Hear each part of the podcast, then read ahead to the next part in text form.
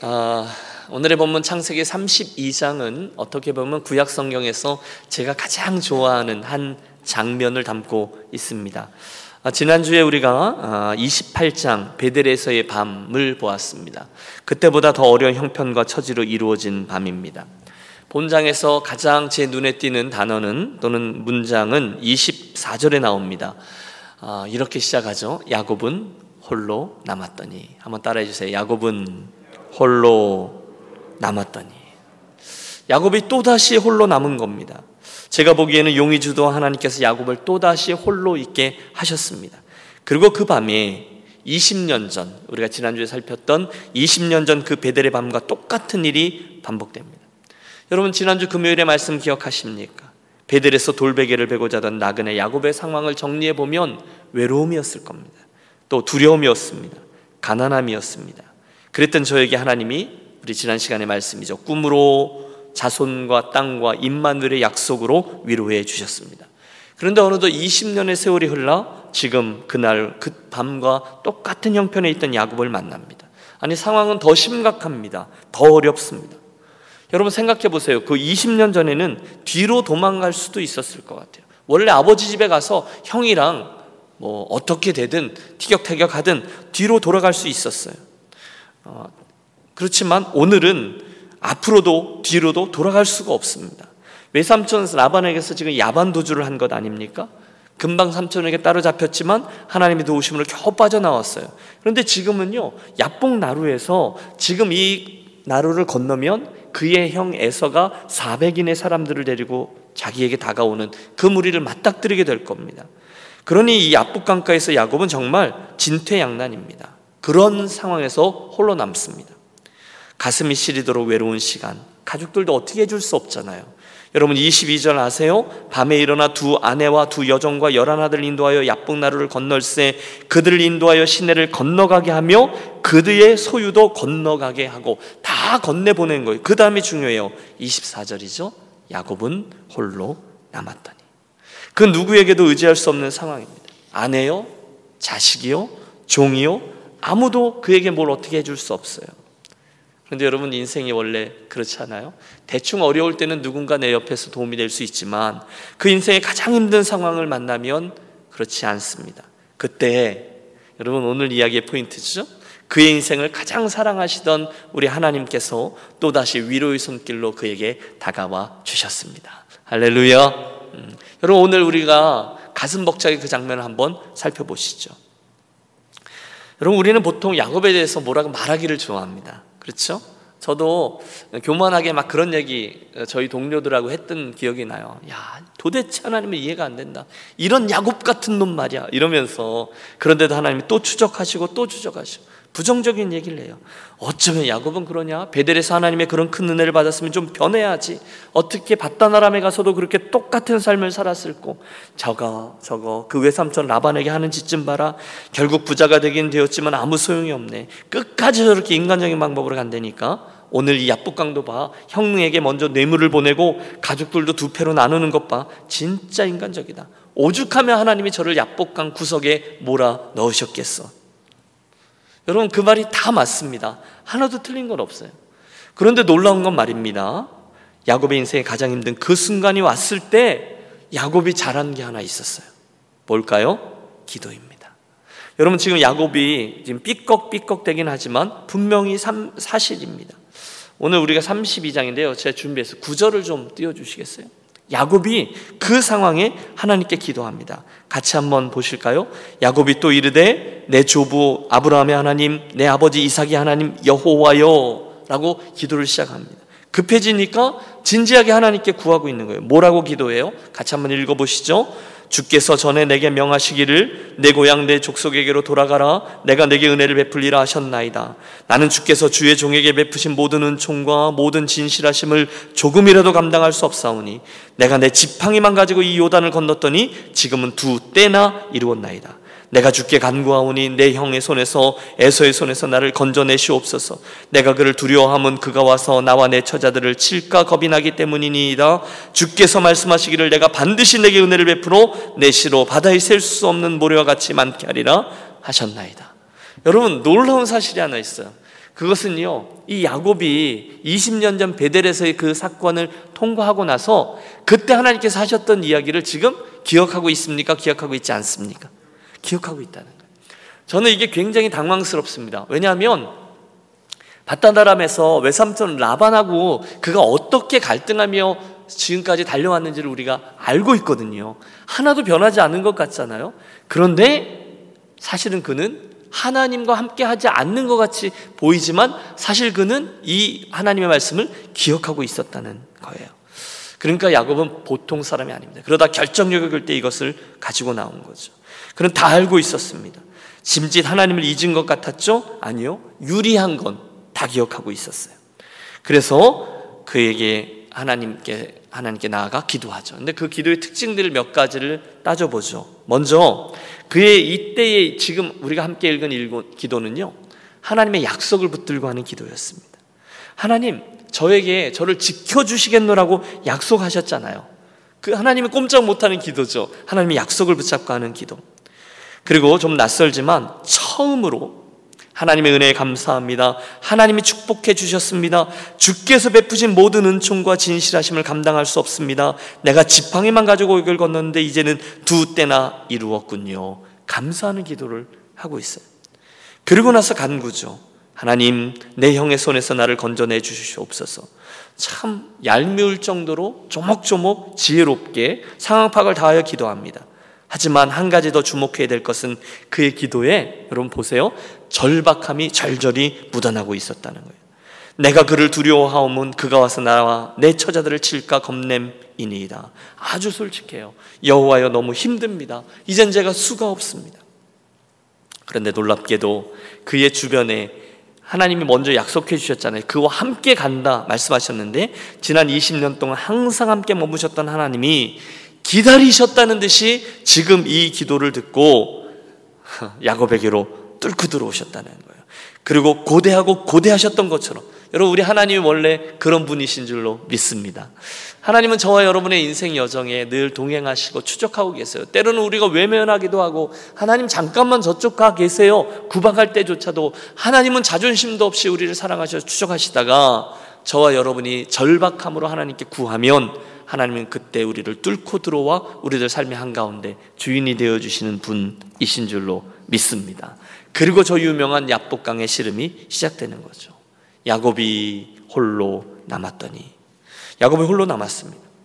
어떤 사람이 날이 새도록 야곱과 씨름하다가 여러분 제가 좋아하는 거 아시죠? 이 설교를 오디오로 듣는 게 아니라 비디오로 우리가 함께 보고 있는 거예요.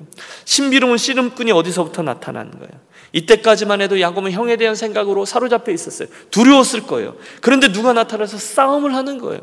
여러분, 저는 이 장면을 이렇게 그려봅니다. 두려움에 망연자실해서 이걸 어떻게 하나 서성이고 하나님께 무릎을 꿇었다가 하늘을 바라봤다 했던 그에게 누군가가 나타나서 싸움을 거는 거예요. 씨름을 했든지 주먹질을 했든지 모르겠어요.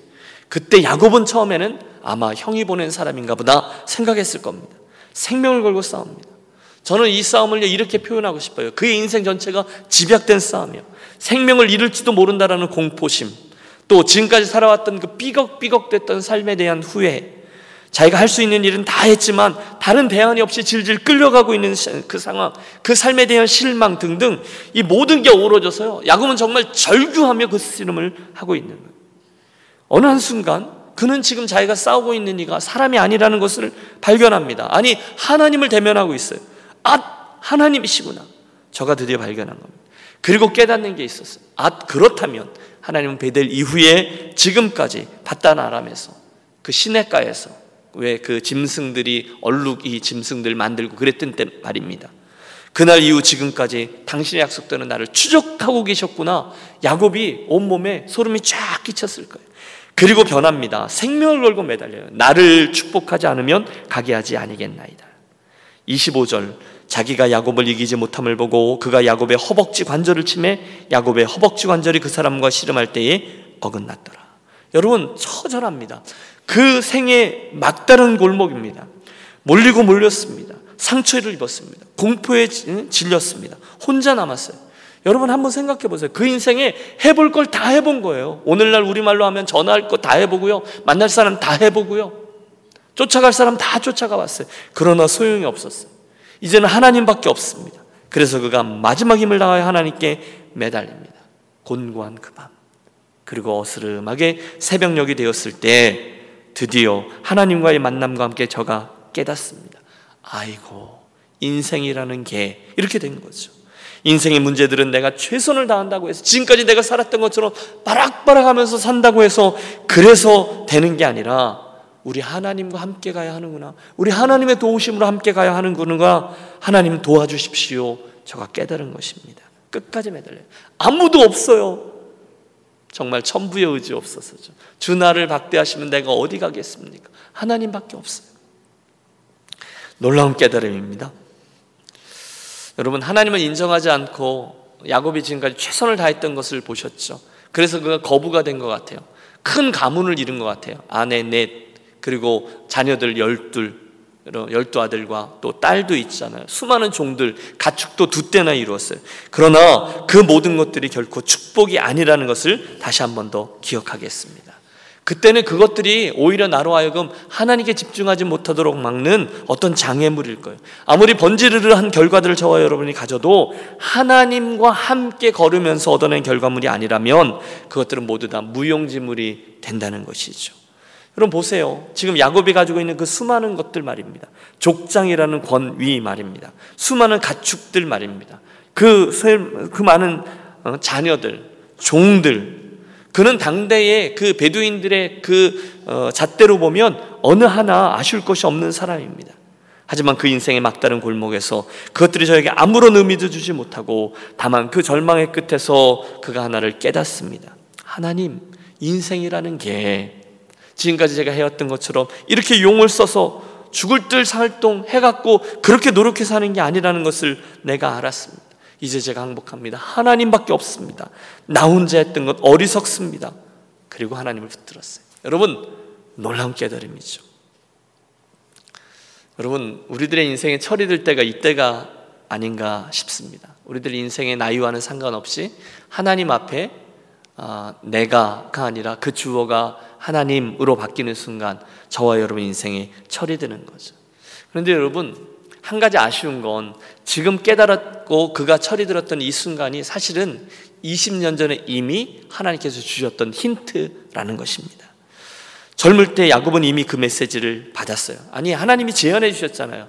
꿈으로 하늘 사닥다리의 꿈으로 말입니다. 그럼에도 불구하고 깨닫지 못하고 계속 자기가 합니다. 형 에서와의 경쟁도 자기가 하고요. 외삼촌 라반과의 경쟁도 자기가 하고요.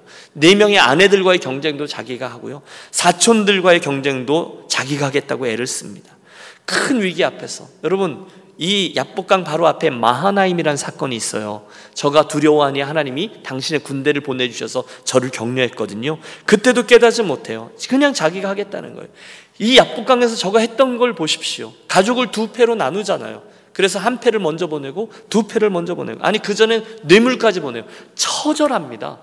정말로 우리들이 인생에 하는 일을 그가 그대로 하고 있는 거예요. 그러다가 그가 깨닫죠. 당신이 내게 축복하지 아니하면 가게 하지 아니겠나 하겠나이다. 처절하게 그분의 도우심을 간구합니다. 하나님의 마음이 풀리셨어요. 내 이름이 무엇이냐? 야곱입니다. 내 이름을 다시는 야곱이라 부르지 말고 이스라엘이라 하라. 이는 내가 하나님과 사람으로 더불어 겨루어 이기었음이니라. 여러분 잘 보세요. 내가 하나님과 사람으로 더불어 겨루어 이기었다. 누가 이겼다고 인정하셨어요? 야곱이 이겼다라고 인정해 주셨어요. 네가 이겼다. 맞죠? 그런데 지금 잘 보세요. 야곱은 자기가 해보려고 해보려고 애를 쓰고 애를 쓰다가 드디어 홀로 남고 상처 입고 아니 죽기 직전에 한쪽 환도뼈가 위골되어서 절름발이가 된 후에야 승리를 얻었어요. 그리고 그 다음부터는 하나님을 의뢰하는 그런 사람이 되었어요. 하나님밖에 없습니다. 그리고 하나님 꽉 붙잡는 사람이 되었어요. 그렇다면 진정한 승자는 누굴까요? 하나님일까요? 야곱일까요? 하나님이십니다. 하나님이 그를 일평생 추적해 가셨거든요. 그리고 그 순간에 저를 붙든 것이거든요. 드디어 야곱을 송두리째 얻으셨어요. 물론 야곱 편에서 보면 젊은 시간 다 보냈습니다. 그러나 그 순간 하나님께 항복하죠. 여러분, 어, 제가 이 장면에서 되게 좋아하는 어, 역설이 하나 있어요. 그것은 지금 야곱이 절름발이가 되었다는 것 자체가 축복이라는 것입니다. 여러분, 하나님이 야곱의 일생에 많은 것들을 주셨어요. 지금 제가 어, 설교 중에 언급했던 그 수많은 것들 말입니다. 엄청난 부, 여러 명의 아내들, 수많은 자녀들, 아니, 어, 셀수 없을 만큼 수많은 가축들과 하인들. 그러나 하나님이 그의 인생에 주신 가장 귀한 선물은 바로 다리를 절게 된 것입니다. 하나님의 흔적이었다는. 여러분, 우리는 이 이야기를 듣고 싶지 않아요. 에이, 아무리 그래도 그건 좀 너무하시지 않으셨나요? 아니요. 그는 다리를 절게 되므로 하나님을 잊지 않게 되었어요. 걸을 때마다 하나님을 생각하고 하나님의 도우심을 구하며 걸었어요. 아마 어쩌면 이렇게 절을 때마다 아, 주여 이러면서 걸었을지 모르겠어요. 사랑하는 여러분, 저는 오늘 이 야곱의 어, 인생에 있어서 가장 힘들었을 그 밤 말입니다. 그곳에 하나님의 다가오심과 그와 해주었던 씨름 자체가 그 야곱을 향한 우리 하나님의 사랑과 위로의 표현이라고 믿습니다. 물론 싸움이라는 것 때문에 우리가 사랑과 위로의 표현이다 그러면 좀 어, 어렵게 받아들일 수 있을지 모르겠어요. 그러나 사실이죠. 여러분 성경에 보십시오. 하나님의 위로하심은 참 역설적입니다. 그분을 그분은 우리를 외로움의 극단에 있게 하시다가 우리를 위로하십니다. 오늘 저 야곱처럼요. 깜깜한 밤에, 추운 밤에, 외로운 밤에, 쓸쓸한 밤에, 정말로 고통스러운 밤에 저에게 다가오셔서 위로하시죠. 또 그와 씨름하신 후에 위로하십니다. 야곱 같은 사람 정말 여러분 그 정도 안 했으면 야곱이 깨졌을까요? 안 깨졌을까요? 대답을 좀 해보세요. 안 깨졌을 거예요. 여러분 우리들 목회 여정에 또는 여러분들 믿음의 여정 속에 우리 여러분이 속해 있던 교회 공동체에 야곱과 같은 분이 있어요, 없어요? 있습니다. 뭐 딴 데 쳐다보지 마세요. 본인이 야곱인 거죠. 그런데 그런 이들을 하나님이 꼭 한 번 다루시고 깨뜨리신 후에 다시금 일으켜 세워 주시곤 하세요. 왜 그럴까요? 그럼 제가 묵상을 해 봤어요.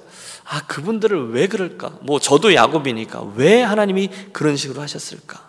야곱을 돌이켜보면서 몇 가지를 따져보았어요. 우선은요, 야곱이 너무 강합니다. 그래서 하나님이 그 야곱을 야복강에서 깨뜨리시죠.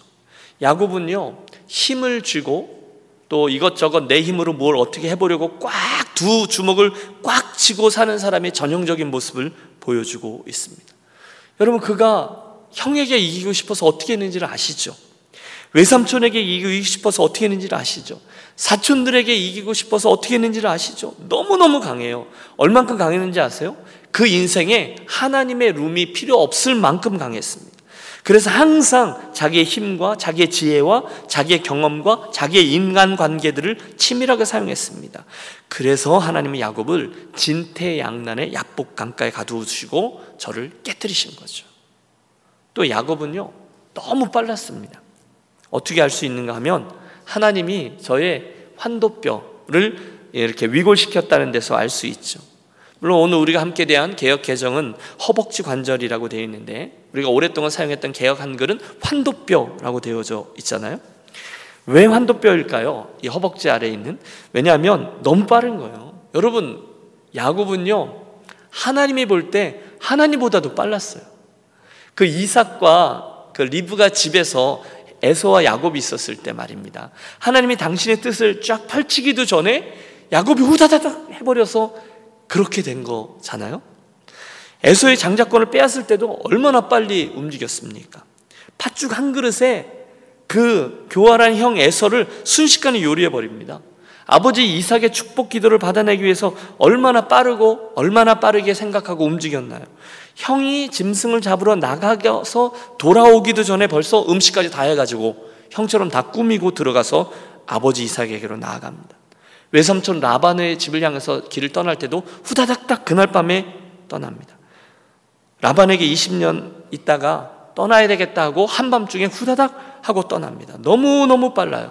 그러나 여러분 이게 상징적인 의미죠. 그날 하나님께서 야곱을 치신 후에 더 이상 저가 빠를 수가 있나요? 없습니다. 육체적으로 저가 빠를 수가 없어요. 뛸 수도 없는 거죠. 절뚝절뚝 하면서 절게 되었어요. 하나님의 그를 붙잡으신 거죠. 저는 그런 생각을 해봅니다. 오늘 내가 두 손을 꽉 쥐고 살고 있지는 않는가. 그런 것 같아요. 제 아내가 그렇게 보고 있는 것 같아요. 제가 꽉 쥐고 제 인생을 정말. 또 여러분 어떠세요? 오늘 너무너무 빨리 달리고 계신 분 아니 계세요? 정신없이. 하나님께서 예, 예! 라고 하실 만큼 말이에요. 잠깐만 서봐. 여러분, 거기가 어딜까요? 야복강인 거죠. 결국 그는요, 그 힘든 마음, 우리 하나님을 통해서 변화됩니다. 그분은 야곱과 씨름하시면서 그에게 여러 가지를 주세요. 새 이름 주시죠. 이스라엘이라 하라. 속도 조절해 주시죠. 주시죠. 그죠? 한도뼈를 치셨잖아요. 그리고 저의 어깨를 붙잡고는요, 함께 가자 하십니다. 우리들 이야기를 해 보시죠. 여러분 요즘 어떠세요? 인생의 곤고함을 느끼며 걷고 계신 분 아니 계십니까? 요즘 우리 교우들 보면 참 인내로 이 믿음의 여정을 걷는 여러 가정들이 있습니다. 아, 저는 특별히 오늘 그런 분들에게 오늘 야곱을 찾아오셔서 저와 이 곤고함 상황 속에 함께 씨름하셨던 하나님 이야기가 그런 분들에게 특별한 위로가 되어지시기를 바랍니다. 하나님의 사랑의 손길이 너무너무 많이 발견되고 있어요. 보세요. 그 장면 전체를 보고 이게 왜 위로인지를 보세요. 첫째, 하나님의 사랑의 손길은요, 야곱의 기도를 들어주심으로 드러납니다. 그날 야곱의 기도에 하나님이 씨름하는 자로 다가오십니다. 그의 환도뼈를 치셨고 그에게 저 주시지만 저를 결국 축복합니다. 이름이 바뀝니다. 여러분 히브리인들에게 있어서 이름이 새롭게 주어진다는 것은 누가 주인이고 누가 종인지가 극명히 드러나는 사건이에요. 이름이 바뀌죠? 새로운 역사가 시작됩니다. 여러분 이 밤 또는 이 근래에 저와 여러분이 씨름하는 그 큰 어려움이 저와 여러분에게서 우리 하나님께서 위로로 다가오시는 사랑으로 다가오시는 손길로 화하게 되기를 주의 이름으로 축복합니다. 두 번째, 첫 번째는 기도를 들어주심으로 사랑을 표현해 주셨고요. 두 번째는 하나님의 역사로 인해서 형 에서가 바뀌는 기적을 통해서 사랑을 표현해 주십니다. 여러분, 성경은 아무것도 설명하지 않습니다. 400인을 데리고 오던 에서가 부드러워졌어요. 그 칼을 붙잡고 달려오던 그가 그 손에서 힘을 뺍니다. 그리고 잠시 후의 장면은 형제가 목을 껴안고 엉엉 우는 장면입니다. 기적으로밖에 설명할 수가 없어요. 하나님의 그 힘든 밤 야곱의 기도를 들어주신 거죠.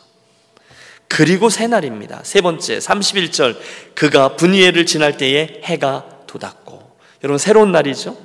날만 새롭지 않아요? 그가 허벅다리로 말미암아 절었더라 돼 있어요. 절대 하나님을 잊지 못합니다. 이제 매 순간 걸을 때마다 하나님의 존재를 기억합니다. 저는 그게 축복이라는 거예요. 결국 이 세 가지로 인해서 야복 강가에서의 그 힘든 밤은 외롭고 쓸쓸했던 밤은 그 인생에 있어서 가장 큰 하나님의 위로의 밤이요 축복의 밤으로 화하게 되었습니다. 여러분 이게 할렐루야인 줄로 믿습니다. 이게 역설이에요. 저와 여러분의 인생에 참 곤고하잖아요. 목적 없잖아요. 외롭잖아요. 쓸쓸하잖아요. 춥잖아요. 그런데 그 밤이 우리 하나님에 의해서 다루어질 때 축복의 밤이 되었다는 거예요. 하여 여러분 그 야복강을 거닐고 계시다면 우리들 누구도 그 밤을 좋아하진 않지만 그날이 얼마든지 복된 밤이 될 수 있는 이유가 있습니다. 왜요? 위로의 하나님이 다가오시기 때문에 그렇습니다. 대저 나의 소망은 여호와께만 있나이다. 이유가 있어요. 그분이 위로자요. 그분이 진정한 해결자이시기 때문입니다. 하여 저는 이 밤 저와 여러분의 곤고한 인생의 밤이 물론 힘들죠. 그런데 오늘 이 밤을 야곱의 약봉 나루로 함께 나아가는 마음으로 삼기를 원합니다. 혹시 여러분 요즘 힘드신 분 계시죠? 어두운 밤 있으신 분 계시죠? 외롭고 두렵고 소망 없는 밤. 우리 이쯤 되면 다 압니다. 나의 참 소망은 정말 사람에게 상황에 있지 아니하구나라는 것 압니다. 그러므로 그 밤에 우리 오늘 참 좋으신 우리 하나님께로 나아가겠습니다. 왜요? 그분이 진짜 위로자이기 때문에 그렇습니다. 혹시 이미 한 대 두드려 맞아서 쩔뚝대고 계신 분 있으십니까? 하나님께. 그게 우리들을 향한 하나님 사랑의 흔적 아니겠어요? 이것저것이 벅차서 힘에 겨워서 쩔뚝대는 분 아니 계십니까? 이것저것이 혹시 부족해서 쩔뚝대는 분 아니 계십니까? 이거 내가 이래서 되겠는가? 나에 대한 실망감 때문에 쩔뚝대는 분 계십니까? 혹시 깨어진 내 모습 말입니다. 망가진 내 모습 말입니다. 내 욕심만큼도 주님 열심히 섬기지 못하는 나 자신이 너무너무 미워서 버거운 분 말입니다. 그런 것들을 어떻게 하시겠어요? 할 수 없어요. 우리 야곱처럼 하겠습니다. 야곱이 어떻게 했다고요? 좀 치사하지만 하나님 약속의 말씀을 붙잡고 그 상황에 꺼내서 기도했습니다. 잘했습니다. 오늘 우리들도 기도합니다. 약속을 붙잡고 하는 기도였습니다. 하나님의 은혜를 인정하는 기도를 드렸어요. 그죠? 하나님 저에게 주셨던 약속을 여러분 떠올려 보세요. 또 하나님 은혜에 대해서 감사하는 기도를 했어요. 그리고 간구하는 기도를 드렸어요. 그것도 절절하게 기도했습니다. 여러분 물론 그 시간은 쉽지 않습니다. 이게 씨름하는 시간이잖아요. 그러므로 깨질 수도 있고요. 환도뼈가 어긋날 수도 있어요. 그래도 괜찮아요. 우리는 그 시간을 사모합니다. 왜냐하면 정말 문자 그대로 하나님 위로의 시간이거든요. 축복의 시간이거든요. 여러분 하나님께 깨어지는 시간이 그것 자체가 큰 축복임을 인정하시기를 바랍니다. 우리가 그런 걸 사모하는 거죠.